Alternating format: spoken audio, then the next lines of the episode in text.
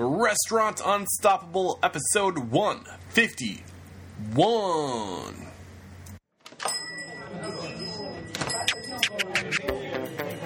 Are you ready for it factors, success stories, failures, and bombs of restaurant industry knowledge?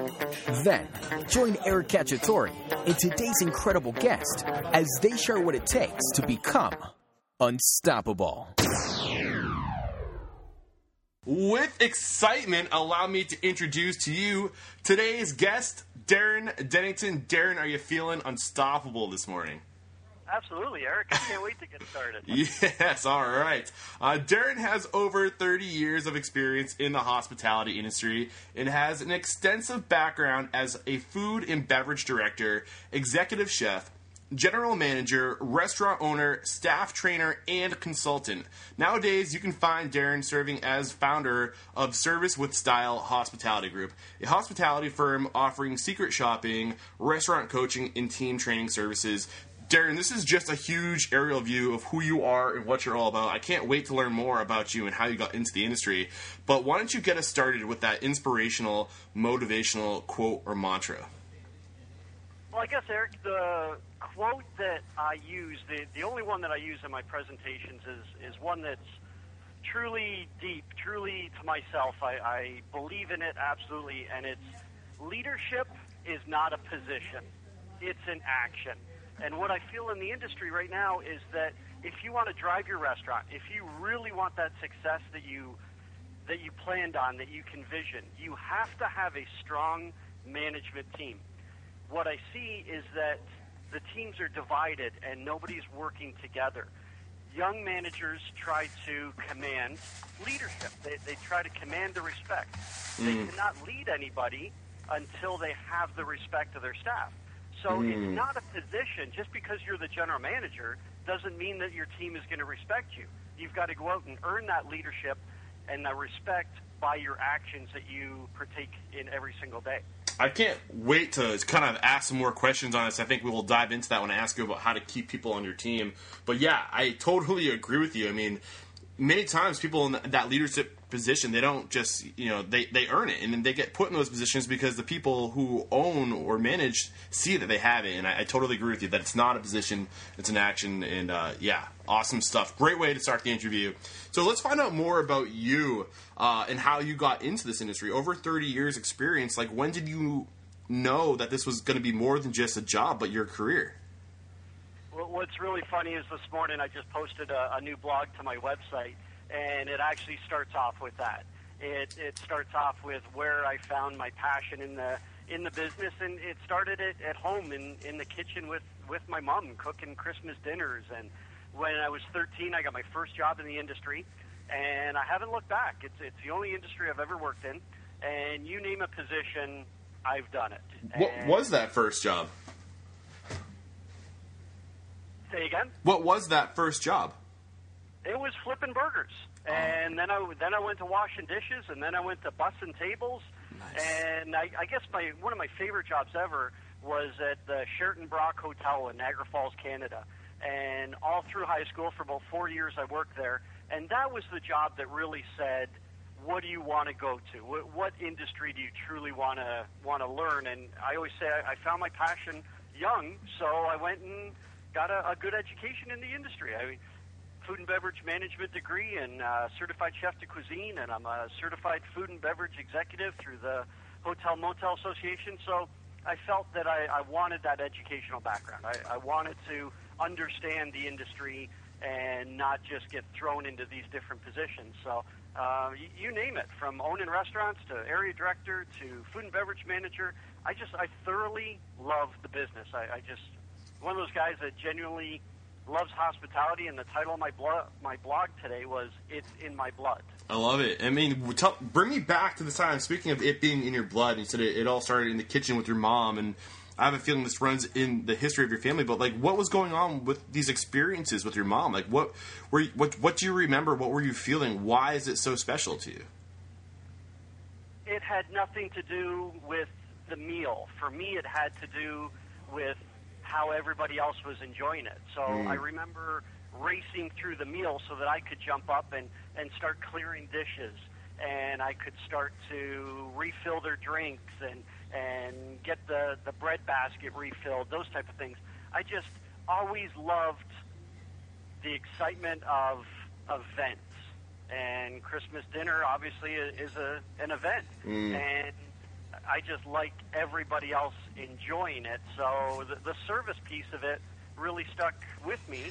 And my first company ever was also called Service with Style, mm. and I opened that in 1990, and it was a, a catering company. So service is what I know, what I love, what I live for. And then you said when you were uh, a teenager working at this hotel, that's when you really knew that you were going to make this career. What was it about that experience as a teenager at the hotel? Was there one moment where you, that you know, one experience, one story where you just remember thinking this is it? Well, I was thrown into somewhat of a managerial role very young. I was 15 years old, and I became the head porter. So we had 11 or 12 banquet rooms throughout the hotel, and I had seven or eight porters that were setting up and tearing down these rooms and setting up for all the meetings. And a lot of what I now implement in my life was learned from experiences back then. So the jobs that I thoroughly enjoyed in that hotel was the massive banquets, the the serving the 12 and 1500 people, and and doing the weddings and the the garde manger work and the the the high volume. I, I just thoroughly enjoyed it. And when college started to become a topic, I instantly looked for hotels and restaurants and ultimately decided on food and beverage management. Awesome, I love it, and I really do, and I totally can resonate with what you're saying when you can when you said you reflected back that time spent in the kitchen with your mother, and it not being about the food, but it's about the people and how you make you know, how you can make people feel. And I used to think I love cooking, and I do really enjoy it, but it wasn't until my early 20s, my mid 20s, that I realized that it's it's making people happy. It's bringing people together and creating memories that I love, that I truly am passionate about. So I totally understand where you're coming from, and I I, uh, I can't wait to, to dive into what makes you so successful. So tell me if you could narrow it down, Darren, to like one, two, or three it factors, habits, or characteristics that you think most contribute to your success. What would they be? It's the things that I learned early. When I go back to the, the Sheraton Brock, I, I remember so vividly. I was literally getting ready for high school, and I, I was in grade 10, and my pager goes off. That's how long ago this was. And I, I call back to the hotel, and there's my boss on the other end, end of the line, and he's screaming at me because the American room wasn't set up, and he's got 35 people standing out front that are supposed to be coming into a meeting. And I remember coming back to him say, "Well, John and Mike were there last night. They were supposed to set up." and he, he laid into me so strong. He says, "That's your responsibility. That's why I hired you to manage this team." So I'm literally skipping school, hoping that mom doesn't find out, and I'm driving to work. and I'm, I'm thinking, how could these guys not set up the room? What did I do wrong? And as soon as I said, what did I do wrong, I realized that all I passed on to them was verbal. I talked to them about it, and they simply forgot.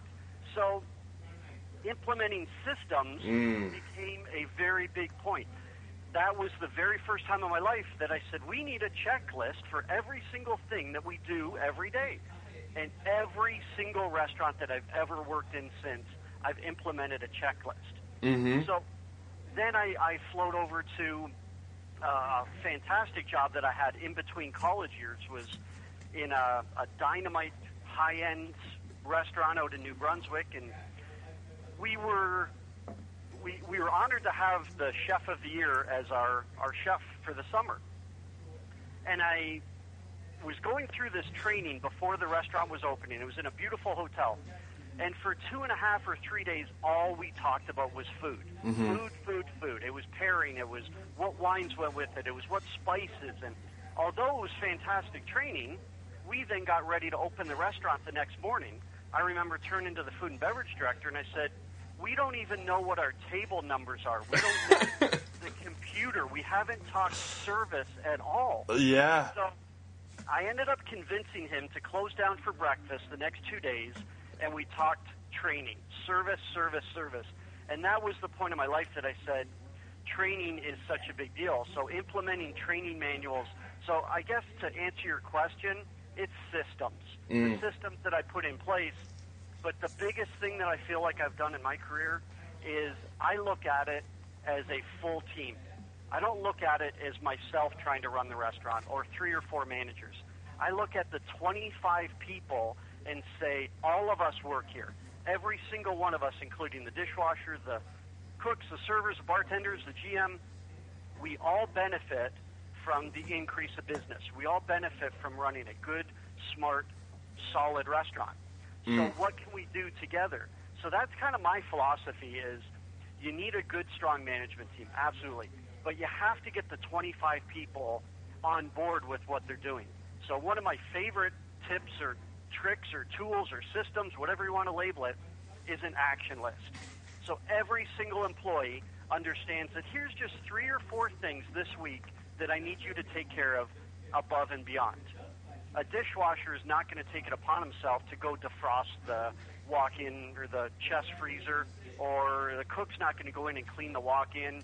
Nobody's going to scrub down the back dock if you don't ask them. Mm-hmm. And man- management just doesn't have the time to continue to pass on these tasks. Mm-hmm. So an action, an action list says to me that here's what I want to do on Monday. Let's get the 25 members, and then the key to this, and this is where it all comes together for me, is that this allows the management to be working on a higher level Yes. of tasks. For me, as an independent restaurant owner, there's three things that I have to be focused on: financials, marketing, and growth. I have to know my numbers. I've got to be the one trying to drive people into the restaurant. And then growth. Where's the company going? And growth doesn't just mean new locations or bigger and better, but maybe it's a new catering menu, maybe it's a new takeout program. How, how is the company growing? Yeah, and So just to, to tap into how can you stay fresh? So many people they get stale, and like that's when you're doing all these things. You're looking to the future, visioning like how do we stay fresh? Sorry to interrupt, but awesome. Keep going.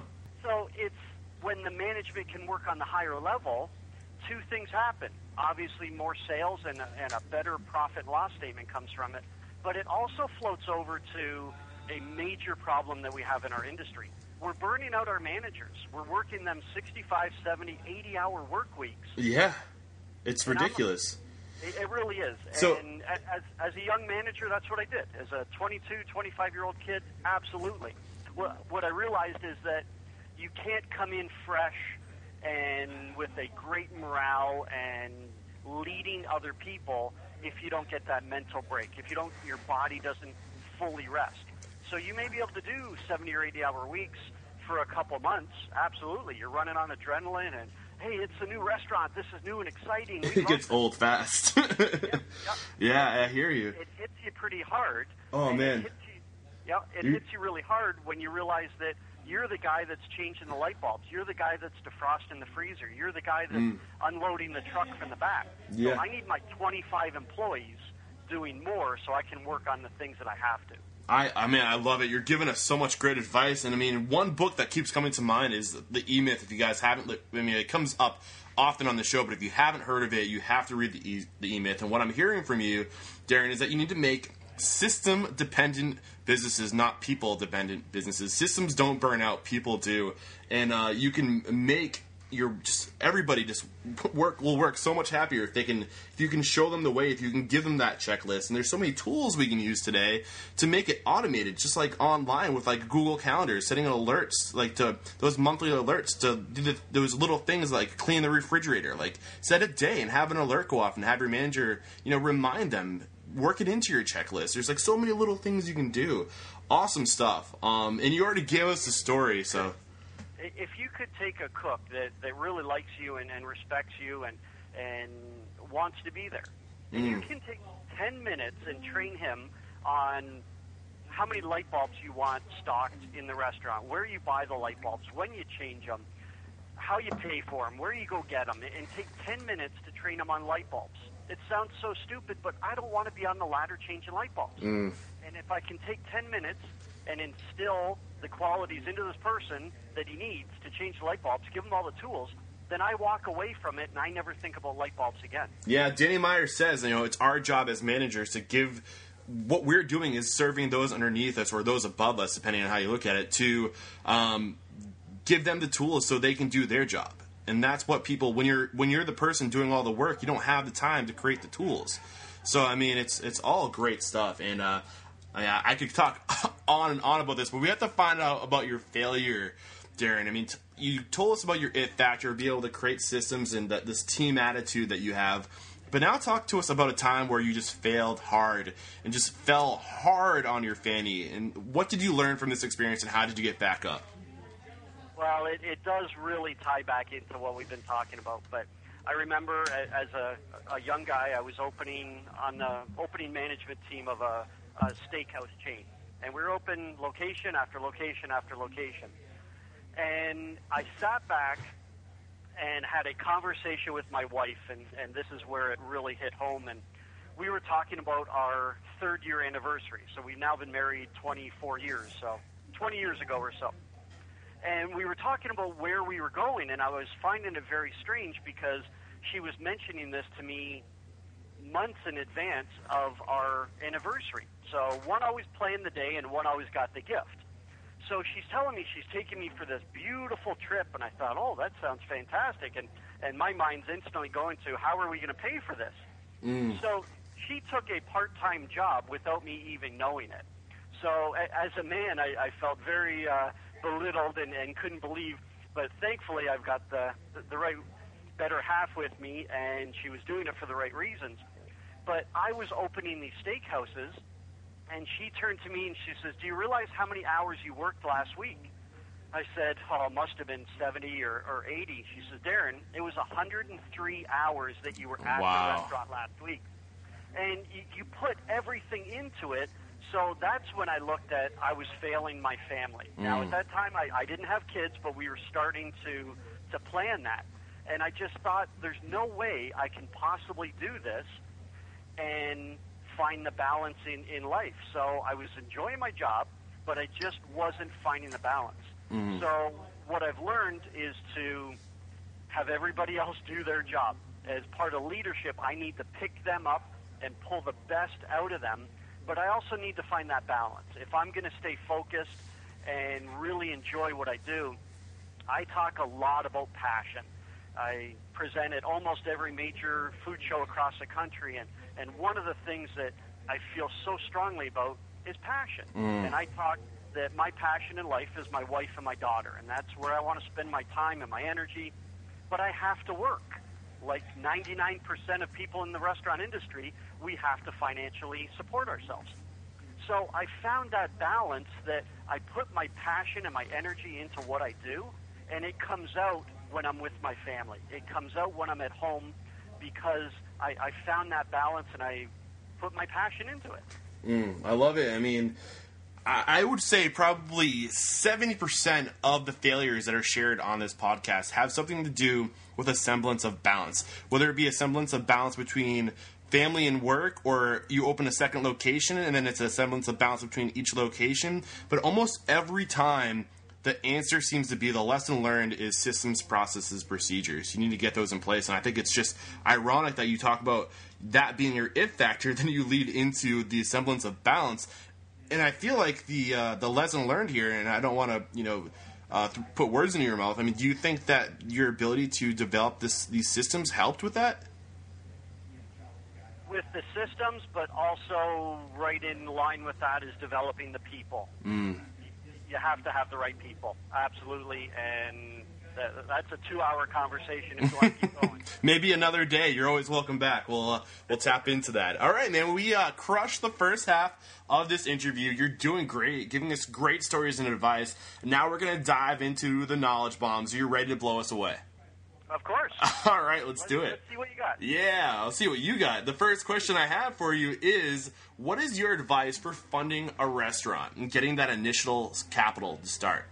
if you're going to approach me and you want to start a restaurant and you're looking at, at me as potentially investing, whether I'm your father, your brother, your best friend, or a capital venturelist that, that you've never met before, you have to show me some type of plan.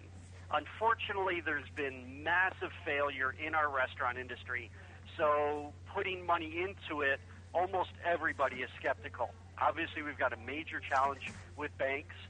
So when you plan, that's what I want to see. I do not want you to come to me and say, I found a great location. Well, you're already four steps too far. You need to stop and backtrack because the second that you find a location and you sign a lease because it feels right, that's when you set yourself up to fail. You need to step back and create a, a potential budget. You need to look at five or six locations and say, what's the best value that I can get out of these? So I need to see a, a budget for every potential location, and I, I need to see what your build out is going to be. I need to see how many square feet you're going to be doing. For me, square footage usually goes to, I need to do about $225 a square foot for a location to work. There's a lot of different variables there, but that, that's a, a starting number that I want to see about $225 a square foot. Unfortunately, one thing that a lot of people struggle with is trying to forecast for sales. And they go on that great gut feeling look, this is a fantastic location. Everybody's going to love us. We're going to do 4 million a year in sales. and you plan everything based on this, and then you open up and you're you're on track now to do 2.2 million in sales, and you just can't rebound fast mm. enough. So when you're planning a management team, when you're planning equipment, when you're planning your overall expenses, you've got to have a strong budget forecast that says, here's how I'm going to rebound if sales are this or here. So you want my money? you better come with a plan. I love it. One of my favorite quotes from this from this podcast from a, a, past guest was "Work your plan, plan your work," and uh, I love it, and that's what I'm hearing you say, and it's awesome stuff. So the next question I have for you is, uh, what advice do you have for hiring people? What are we looking for? What are we asking? Uh, like, where are we looking? Talk to us. Oh, this is a big one for me, Eric. One of my favorite presentations that I give is called Building a Winning Hospitality Team in 10 simple steps. It's a full plan. It's not just one or two tips, but when we zone in just to hiring, first thing I say is that if I'm interviewing for 10 jobs, I feel I could personally get a minimum of nine of those. All I have to do is search a, a few Google videos about how to interview right. I can look at your website and I can search you and I can pick out a couple key words if you're interviewing me for a kitchen manager and I throw out recipe costing cards or prime cost, you automatically assume that I must know everything. Wow, he's talking about exactly what's important to us right now. So you get this type of person that has completely bluffed you during the mm-hmm. interview. This is why two months later you say, How did we hire this guy? And you start to move on. Well, that's a very costly decision. So where I like to start, number one, is a round of interview questions. Okay, I usually break it into about six or seven categories. During the interview, what I want to do is I'm trying to pull the right information out of you. So I break it down into three areas: skills, knowledge, and character. Okay, I can talk to you about skills, and we can look at your resume, and and I can interview for for your past knowledge. But character, I really struggle with. So there's a couple of good programs out there that can dive into interviewing for character. But my policy is that I hire slow and I fire fast. If they're not right for the team, the culture, where we're going as a company, I need to move on from them. But I set myself up for a good, solid interview. Every single person has to be interviewed by two different managers. They have to come back for a second visit. What happens is, again, if I'm interviewing to work for you, my goal is to make you feel comfortable. You're interviewing me, but I turn it around and ask you a couple simple questions. If I can just find what you're passionate about and ask a few follow up questions and I get you to feel comfortable, well, I must be the best candidate in the world because you're having a great time interviewing me, mm-hmm. but I don't have the skills and the knowledge. So you take it serious. I'm the guy that's been known to interview 26, 27 people before I hire one server. I take my time and I do it right, but it's a team decision. I never do it by myself. Mm. Owning my own restaurant, I don't have the power to hire anybody. It has to go through at least a second person. I love it. Um, is, are, can I summarize, or do you still have more?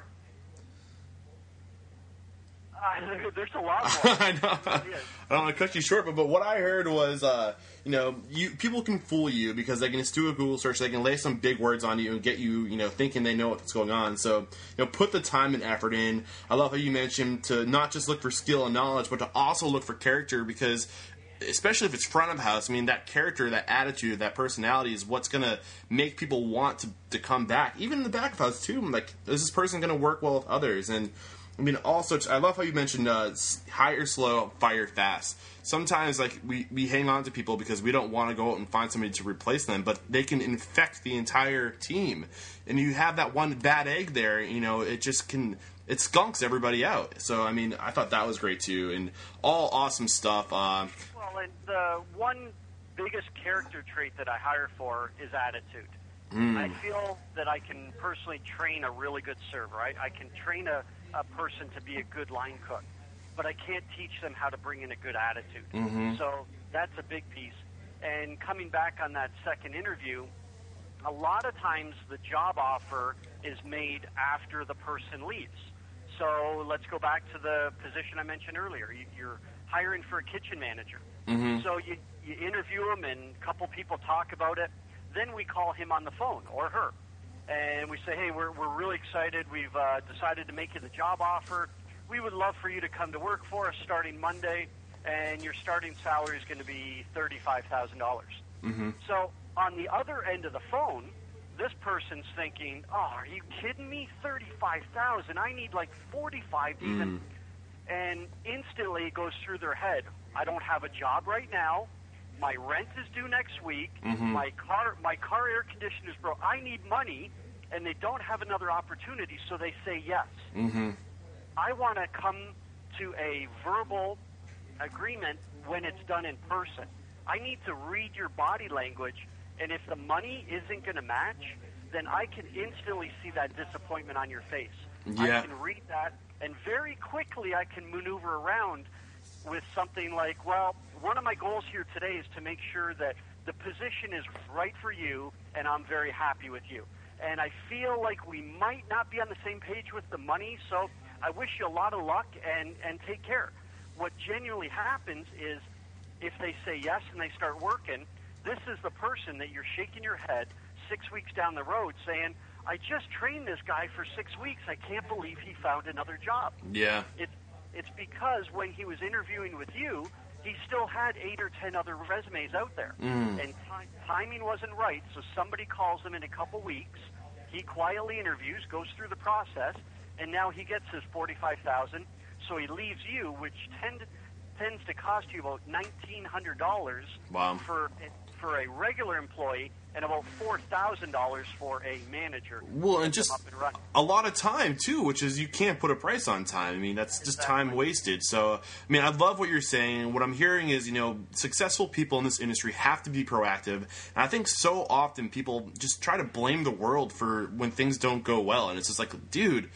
Look around. What are you doing to make sure things go well? Like, are you? Is it the world or is it you? So awesome stuff. I love it. Great advice. Uh, so when you find these incredible people, the people that want to be on your team, that are right for you, how do you keep them on your team, Darren? that to me goes to the, the second level of, of building this team. Again, I want this person as happy with me as I am with them. To build this full team that I'm talking about where everybody cares, where this person truly respects me. They, they respect Darren. They care about what I'm doing. They care about the restaurant. They care about us as a whole. There's several steps that you need to follow. And first, if I can just roll through a couple of them, if that's okay Yeah, please.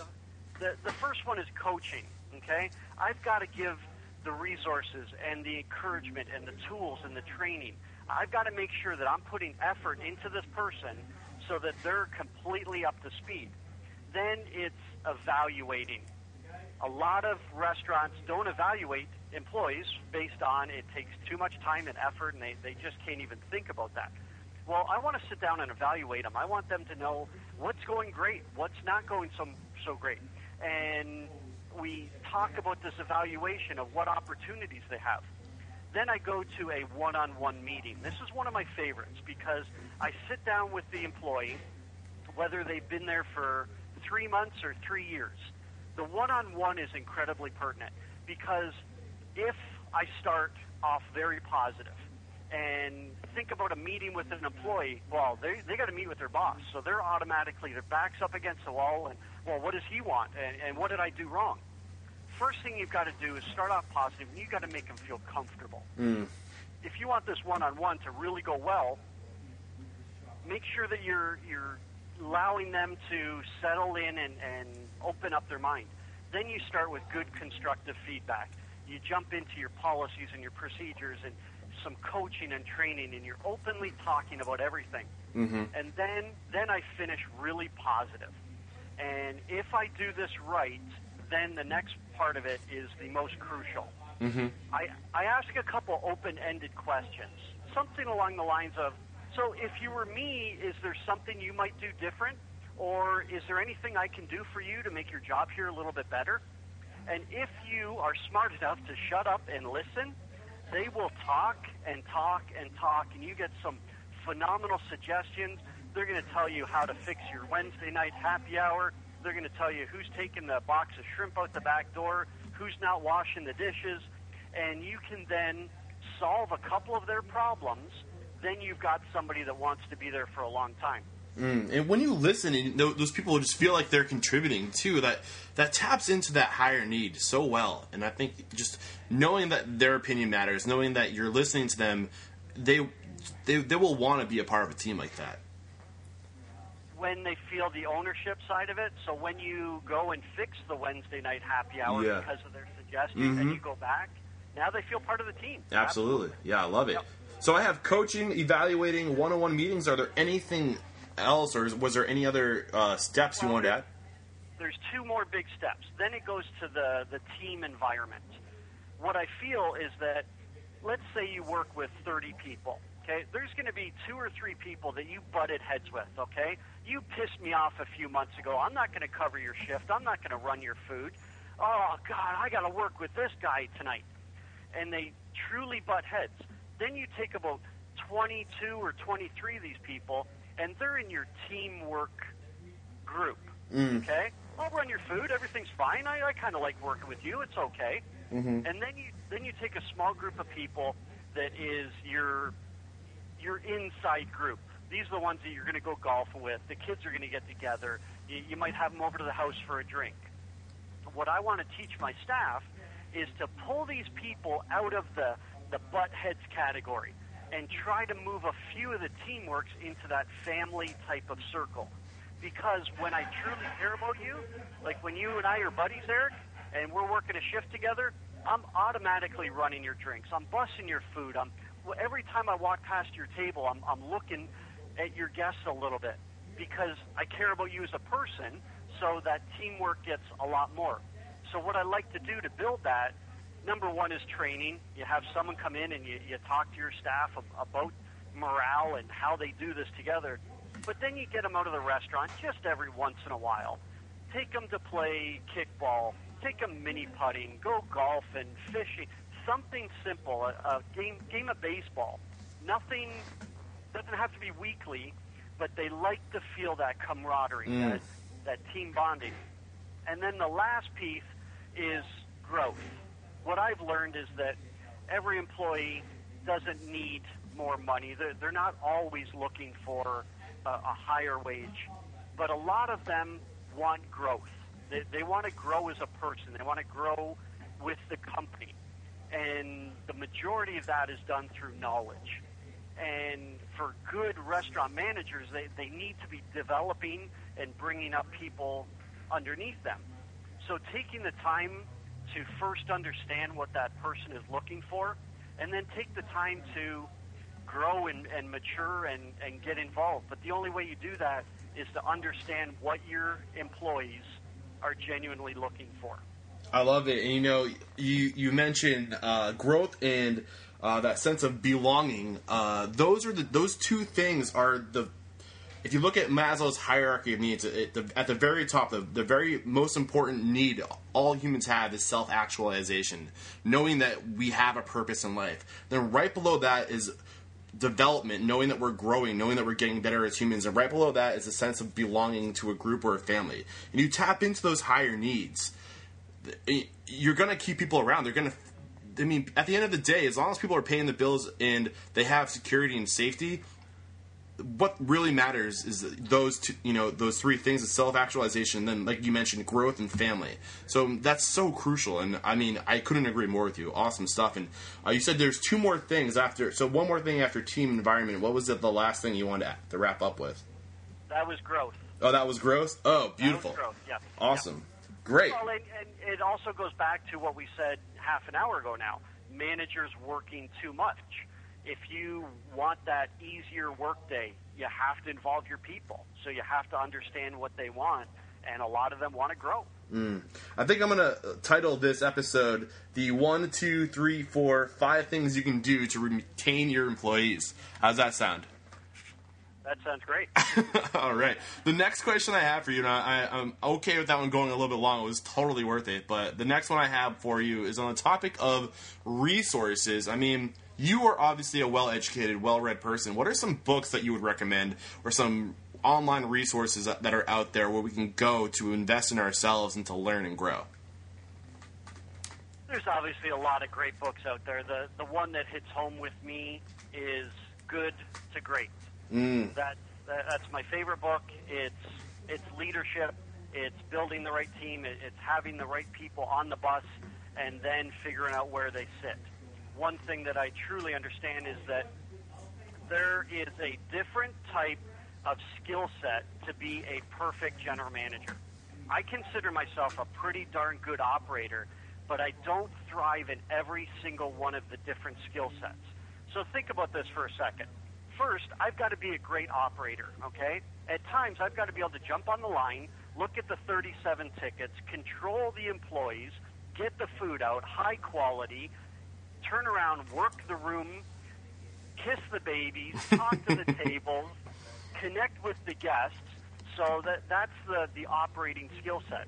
Then 20 minutes later, I've got to sit in an owners meeting and go through a profit and loss statement, understanding where my prime costs are, what my marketing percentage is, where we're saving money on overtime, and then marketing. Okay, now I've got to take this great new dish that my chef created and, and somehow turn it out to the masses mm. and trigger trigger something in their head that says I want that. Mm. And then I've got to be a leader of people. I've got to be able to control the shift, control all my staff, and pull the best of them outside. So there's a lot of different skills that go into it. So what I see is when you understand that you don't have, at least what I found, you don't have all four of those skill sets. So you find different managers that have them. Mm-hmm. Or you go out and find a good book that says this is now the focus. This is what our team is lacking. And Good to Great is one of those books that will start to tie the whole thing in together for you. Yeah, that's that's been mentioned before on the show. I have to admit I have not read it yet, but you know what? we're due for a Talking Tuesday, so maybe I can break down that book in an upcoming Talking Tuesday. Uh, thank you for sharing that one with us. So the next question I have for you, Darren, is on the topic of marketing. I mean, you just kind of touched on it a little bit. Um, what's your advice on marketing? Where should we focus on marketing? What matters? Driving sales. yeah. sales, sales, sales, sales, sales. I, I kind of break this into three different little segments. Okay, you, you've got your independents your your one or two restaurants that are um, uh, doing a good job. For them, I consider it as grassroots marketing. Those are the ones that have to take advantage of New Year's Eve and Mother's Day and St. Patrick's Day and Cinco de Mayo and Dingus Day and all these simple little holidays. But obviously, we've got a massive freebie in the social media. Mm. What I what I love to see is a marketing committee and that's my absolute positive favorite piece for a restaurant at all. Put a marketing t- committee together. So for the independents, it's much more of a grassroots. It's promotions like no peeking or tablecloth night or family fun nights, and you generate a lot of interest through your simple events. Mm-hmm. Then you jump to the ones that have five or six restaurants. They're, they're still the independents, but they, they've got some real good, solid volume. Or the small chains that have 10, 15, 20 locations. I look at that as brand marketing. Okay? I need to build my image as a company. I need to let them know exactly what we do overall of our core values. Then you look at your chains, your your Buffalo Wild Wings, your mm-hmm. Applebee's. That's much more of a campaign marketing. Yeah. But my absolute favorite tip is my, my favorite thing to implement is a marketing committee. So what you do is you get five, six, seven employees. Two of them can be servers, one bartender, two managers, and the owner. Doesn't matter who you assemble this with. And you put them together, whether it's once a week, once a month, once a quarter. Doesn't matter to me, but you start a marketing committee and you have these people involved. You have them taking ownership and you start talking about like a social media action team where everybody on the team is going to commit to liking, commenting, sharing every single comment that's out there. They they commit to checking in every single time they come into work.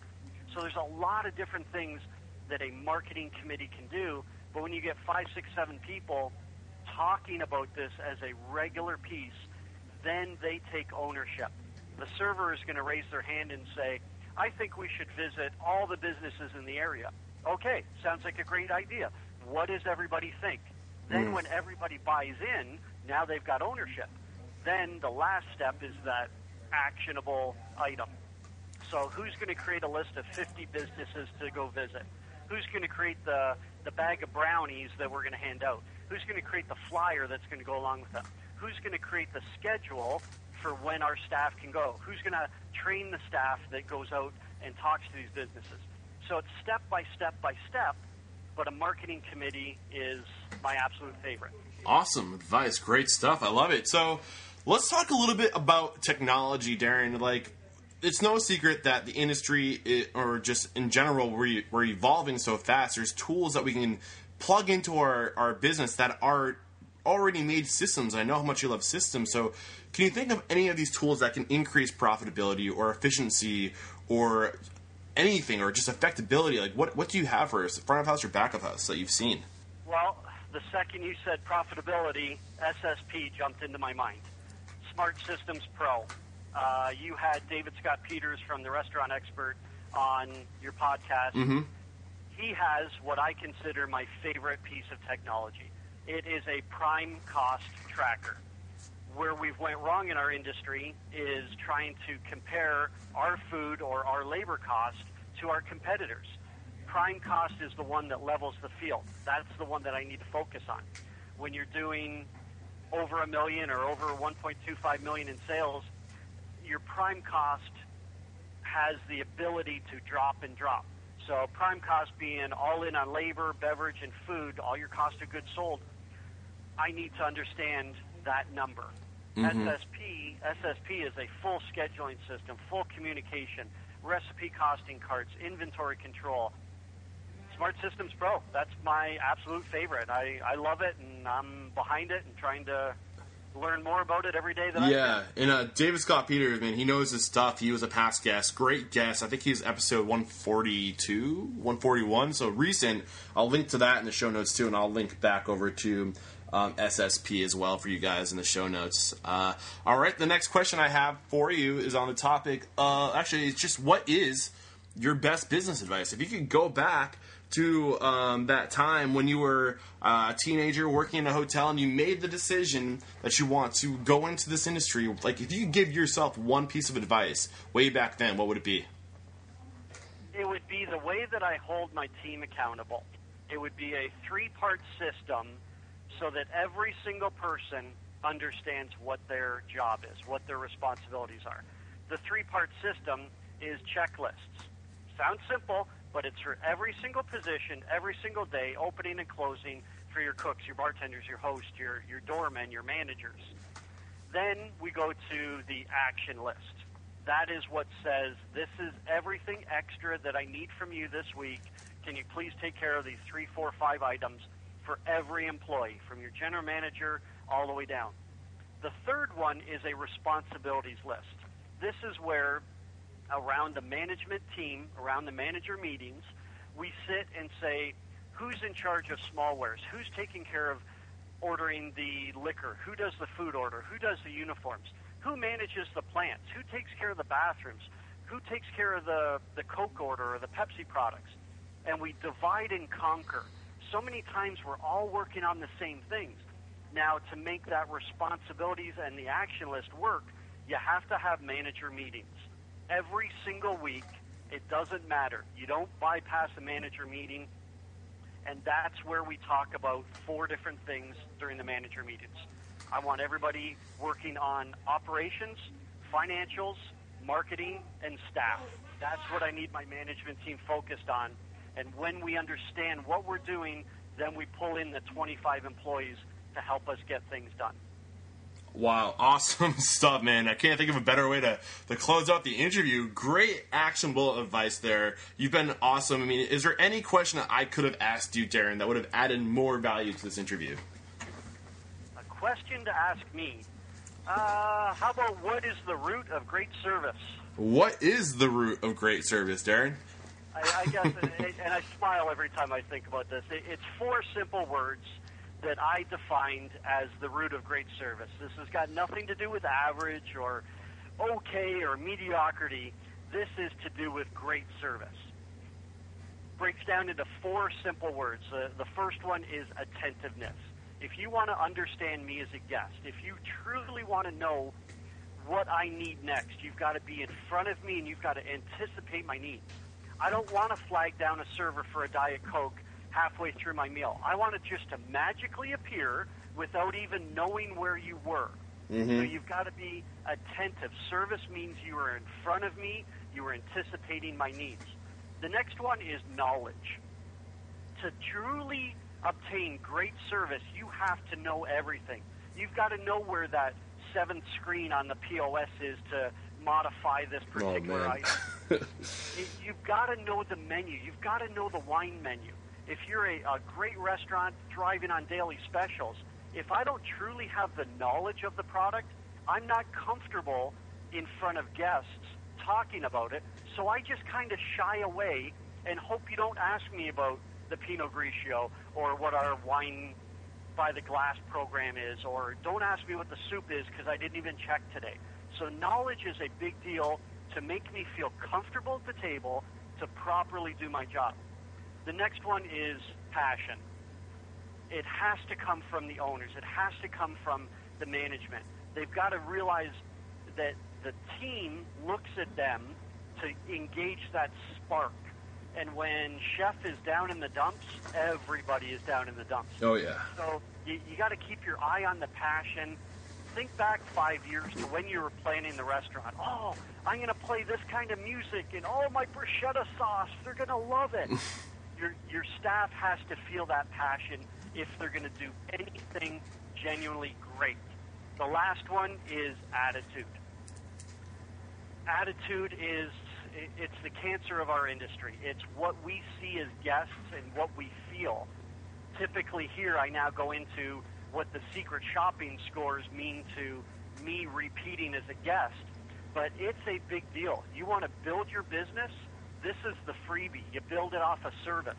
You don't have to spend another $15,000 in the next six months on a marketing campaign. Mm-hmm. You don't have to renovate your restaurant. You want to build your sales? Get to a secret shopping score, a guest experience score of 90 and above. What that means is that you've connected with me. You want me there you know my name. You you truly care. You've shown me great service. Mm. I'm going to increase and increase my frequency. Wow. Um, all incredible stuff. What did you call this? The the, the secrets to service?